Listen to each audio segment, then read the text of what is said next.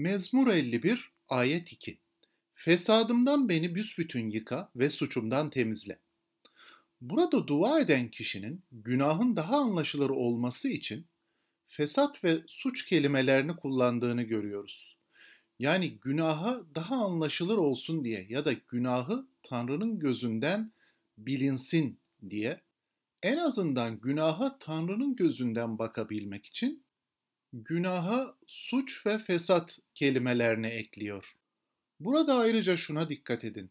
Benim fesadım ve benim suçum derken Rabbin önünde hiçbir şeyi saklayamayacağının farkında olaraktan yani suçu, günahı veya fesadını kabullenmiş bir şekilde konuşuyor. Rabbe açıkça ve samimi bir yürekle yaklaşıyor. Rabbin yürekleri ve düşünceleri sınayan gözleri önünde açıkça kirliliklerinin yıkanması gerektiğini söylüyor. Birinci ayeti okumasaydık suçlu birinin bu kadar açık bir şekilde kendi günahı ve fesadından konuşmasına şaşıracaktık. Günahından cesur bir şekilde bahsediyor. Yani bunları geçiştirmeye çalışmaksızın açık bir şekilde ifade ediyor. Mezmurcu çünkü öfkeli bir Rabbin önünde değil, sevgi ve merhametiyle hüküm süren bir Rabbin önünde durduğunu biliyor. Birinci ayeti hatırlarsak. Bu Rab'den kendisine acımasını ve isyanlarını silmesini istemişti. Hatırlayalım şöyle demişti. Sevgine göre bana acı, merhametine göre isyanımı sil. Burada ikinci ayette büsbütün yıkanma ve suçundan temizlenme ifadesi günahtan kurtulma isteğini evet açıkça dile getiriyor. Ancak böyle bir düşünceyi edinebilmek Tanrı'nın kutsallığına bakabilen biri için mümkündür. Etrafımızdaki dünyaya bakalım, yaşadığımız topluma, ailemiz, arkadaş çevremiz ya da okulumuz ya da iş çevremiz, akrabalarımız.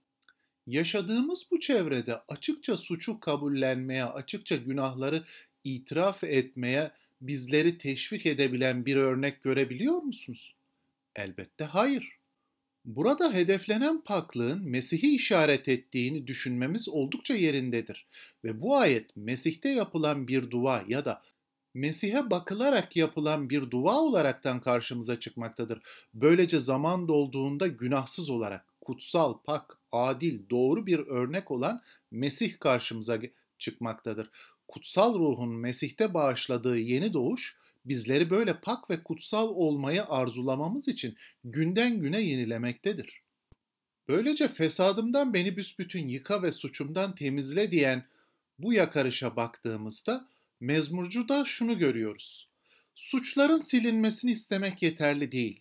Suçlardan tümüyle yıkanmak, fesattan büsbütün kurtulmayı aramak gerek. İşte Mesih'ten önce yeniden doğuşa dair yapılmış bir tanım görüyoruz burada. Mezmurcu günaha adeta üzerimizden atılması gereken bir pislik tanımını getiriyor burada. Ve literal anlamda da kendisinin artan bir şekilde bolca, defalarca yıkanmasını istiyor. Günahın varlığından kendi gücüyle kurtulmayacağını veya kurtulamayacağını bildiğinden dolayı günahın varlığından, günahın gücünden tekrar tekrar pak kılınmayı, yıkanmayı diliyor. Çünkü mükemmel olan paklanmayı arıyor. Hezekiel 36. bölümde şöyle demişti. Üzerinize temiz su dökeceğim ve arınacaksınız. Sizi bütün kirliliklerinizden ve putlarınızdan arındıracağım. Dikkat edin buradaki paklık, kutsallık, günahtan yıkanma bizim kendi işlerimizle yaptığımız bir şey olarak karşımıza çıkmıyor.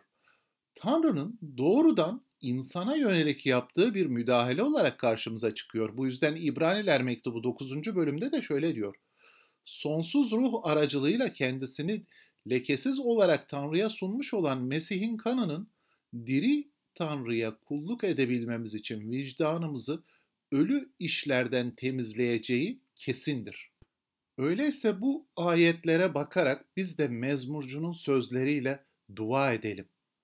Tanrım, bol olan sevginle bana davran ve fesadımdan beni yıka. Merhametinin çokluğuna göre bana davran ve suçumdan beni temizle. Amin.